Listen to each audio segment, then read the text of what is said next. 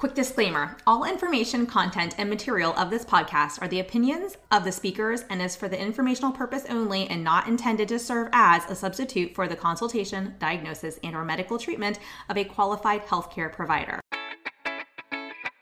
Welcome to the Untethered Podcast. I am your host, Hallie Bulkin. I'm a certified orofacial myologist, feeding specialist, and mentor. This podcast is all about getting your questions answered and collaborating with colleagues to bring you the most up to date information in the orofacial myofunctional therapy, tethered oral tissue, and airway space. I challenge you to keep an open mind and join my mission to get this information out to the masses. Let's get started. Hi, and welcome to episode 92 of the Untethered podcast. Today, it's me, your host, Hallie Bulkin, flying solo. And before we hop in, I just want to remind everybody that we currently have applications open for our business mastermind. So if you're somebody who has a private practice and you're looking to grow by six or seven figures this year, email support at feedthepeds.com so that you can get an application if you're interested in applying to the mastermind. Let's go. Hello, friends. Hallie Bulkin here, and you got me today. It's going to be a short episode because I just want to bring you a really important message as we all hit reset with the new year. And this is something that just it comes up so often in conversation, and it came up a ton of times last week. And so I um, feel like it's really important that I share this with, I'm feeling called to share this with everybody, not just the people who have direct messaged me um, or talked to me on social media, uh, because I really feel that this is something that you guys need to hear. And the bottom line is your credentials do not define you. okay, period. End of story. We can end the episode here. we won't. Let me chat with you for a few minutes. Here's the thing we've all been sold the American dream, right? Work hard, study hard, get good grades, go to college, get a degree, you know, get a master's, get a PhD, get whatever you're going to get. Um, and hey, at the end of that yellow brick road, you're going to have this beautiful life ahead of you. You're going to make money, lots of success, prosperity, like all the things. How many of you have done that and now have nothing to show for it aside from letters after your name? And do those letters define you or are they just your profession? And does your profession define you? Is that the only thing about you? Start to ask yourself these questions and sit with it for a minute. You know, why are people with master's degree, master degrees broke? Working harder than people without college degrees who are making millions. Like let that sit with you for a minute. Why are there people that work really hard around the clock, juggling three jobs with minimum wage I mean, working hard, I mean, I think we can clearly all agree that working hard does not equal more money. Okay. That's why my mantra for this year is do less better. Because I am also, you know, yes, maybe I make money, but I also do way too much. And I have totally uh, crushed my adrenals. I like my adrenals are burnt out. And so I took the end of the year to hit reset and really focus on me and just, you know, put certain protocols in place for myself to help myself learn like what feels aligned with what I'm here for, what feels aligned with what I'm doing, what should I say yes to and what should I say no to? Right? Because I can't, I can no longer overcommit. It's not fair to me. It's not fair to my family. It's not fair to you all. It's not fair to the people, the amazing clinicians in my programs. How can I show up and be my best self if my adrenals are shot? I can't. I'm working from a place of exhaustion and I'm constantly working around the clock and I'm not getting enough sleep. And there is just no more of that. So here's what I, you know, here's what I've realized over my time. Have I gotten other letters after my name? Did I think it was important at the time? I sure did. What have I learned? It sure wasn't important. It is not what defines me. In fact, I would be glad to give them up. How about that? Bet you didn't expect me to say that. You know, I have them. I'll hold on to them for now. But it's like alphabet soup and nobody knows what they mean unless someone else has the same certification or has taken the same courses I've taken. So, you know, it's comical to me that we stress so much over getting these additional certifications. Like, take the course, get the knowledge, take that knowledge and apply it to your patient care. But does taking a test define you as a clinician? No it's like an obstacle you have to get to to get these additional letters after your name.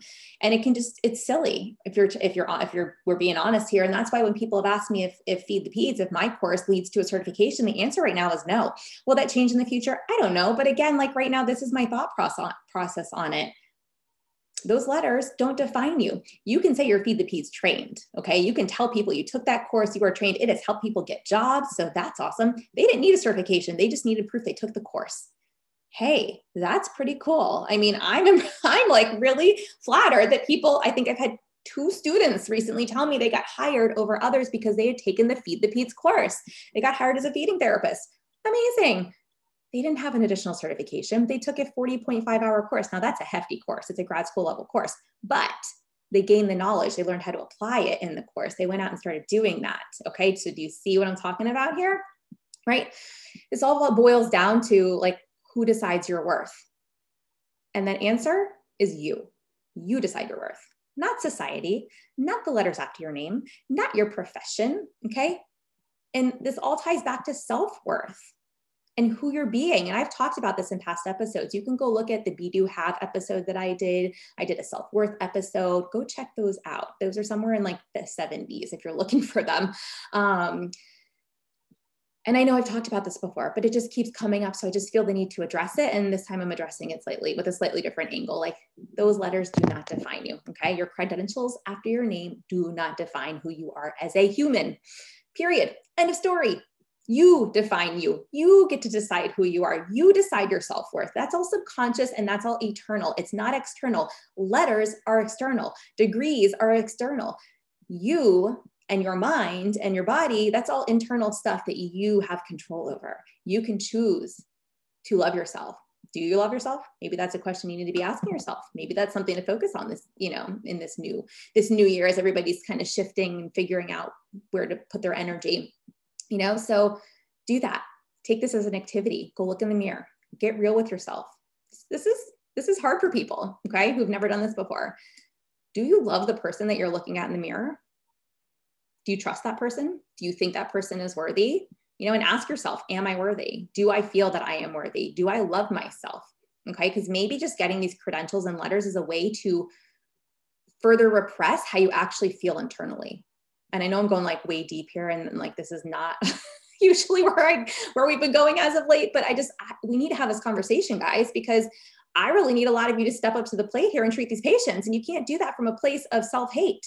You really need to love yourself before you can fully give yourselves as clinicians to your patients and really give them the best care. Okay. You can't work from a place of being depleted, defeated, and feeling like you've, you've always got you've you're you're not good enough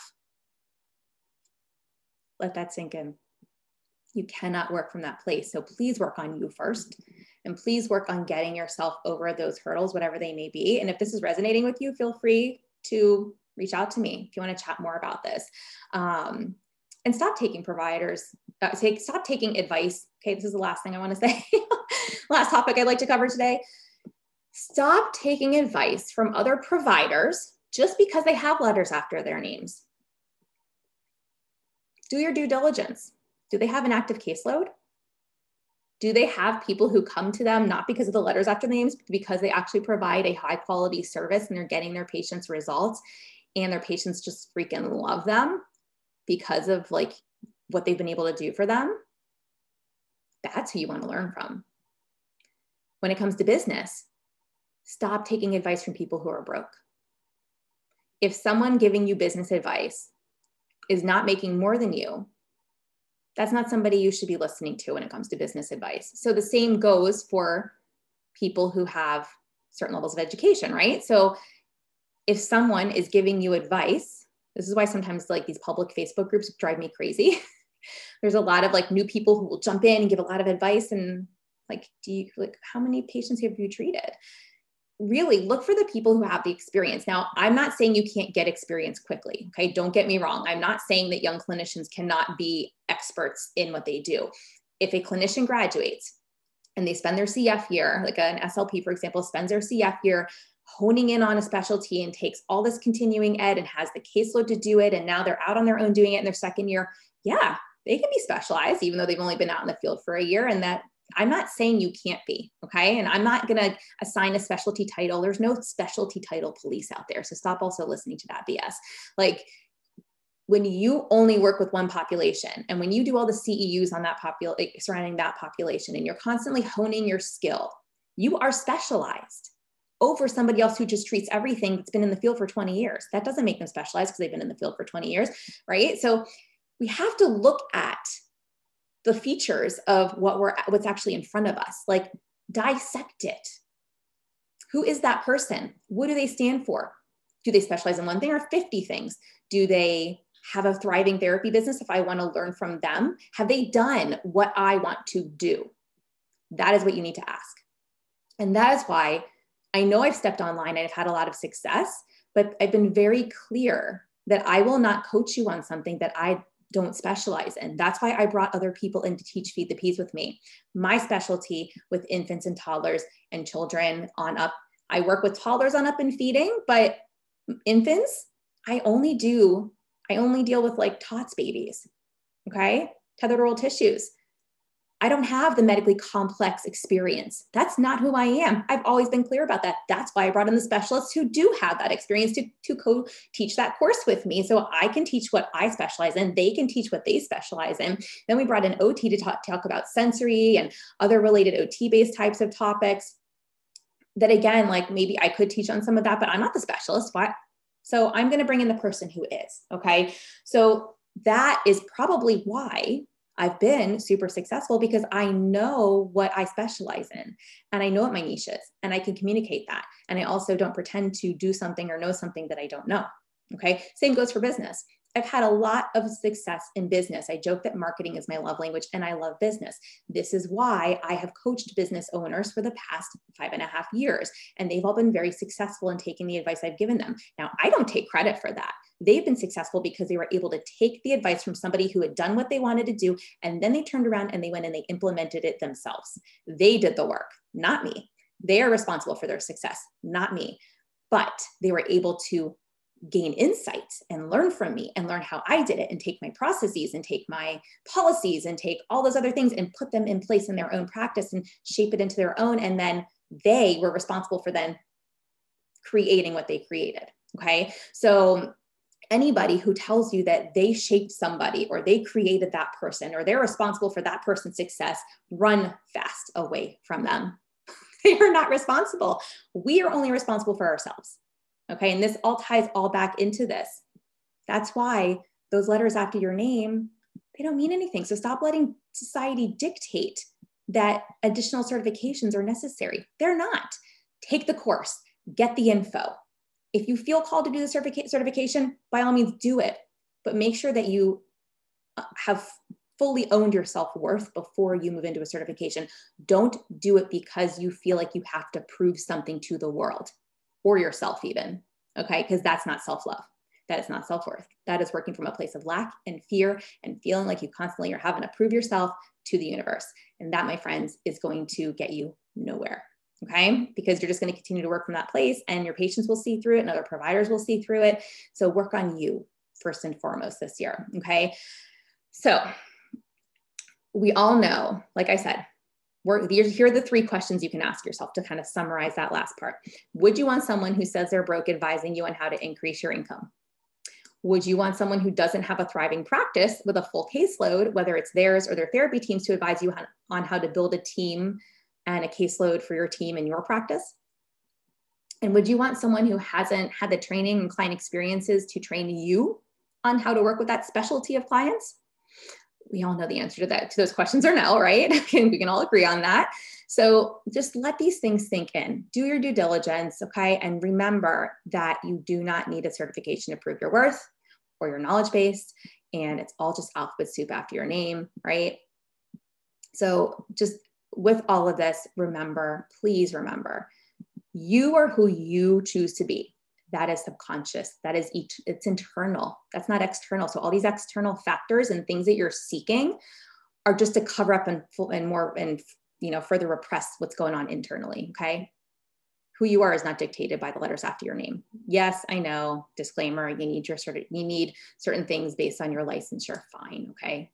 Beyond that and, it also doesn't define who you are as a person either let's get that straight i know you need it it's necessary legally but it doesn't define you so let this sit with you, take some time with this, listen to this podcast episode again. It's a short one, and go back and listen to the Be Do Have episode and the episodes where I talk about self worth. And also, you know, if you struggle with money, um, and accepting money into your life, go listen to, you know, making money in a helping profession as well. Again, those are all around like this the episode starting with you know in the 70s um, from from the podcast so i hope everyone's new year is off to a great start um, I am excited for all that is to come this year, and we have some amazing upcoming guests for the podcast. So stay tuned and we will be in touch. Um, also, if you are looking for help with your business, we do still have applications open to the business mastermind that I'm putting together. And that will close uh, towards the end of January. So send an email to support at feedthepeds.com if you would like to fill out the application. It is an investment, but you're going to learn a lot of what I taught you today. You're going to learn how to love yourself, love your practice, love on your patients, love your team, and everyone's going to love you back. Um, no, but there, there is a big theme of, you know, subconscious identity and have how we, how do we push past these roadblocks. And I teach you guys that along with giving you all the marketing and fun stuff you need to grow that practice. Um, so again, support at feedthepeds.com if you're interested in applying to the mastermind. And I will chat with you guys on social media. Have a great day. Thanks for listening to this podcast. If you want to hear more of these Myo, Tots, Airway, and feeding related episodes, be sure to leave a review on Apple Podcasts or pledge a small amount on patreon.com forward slash the untethered podcast.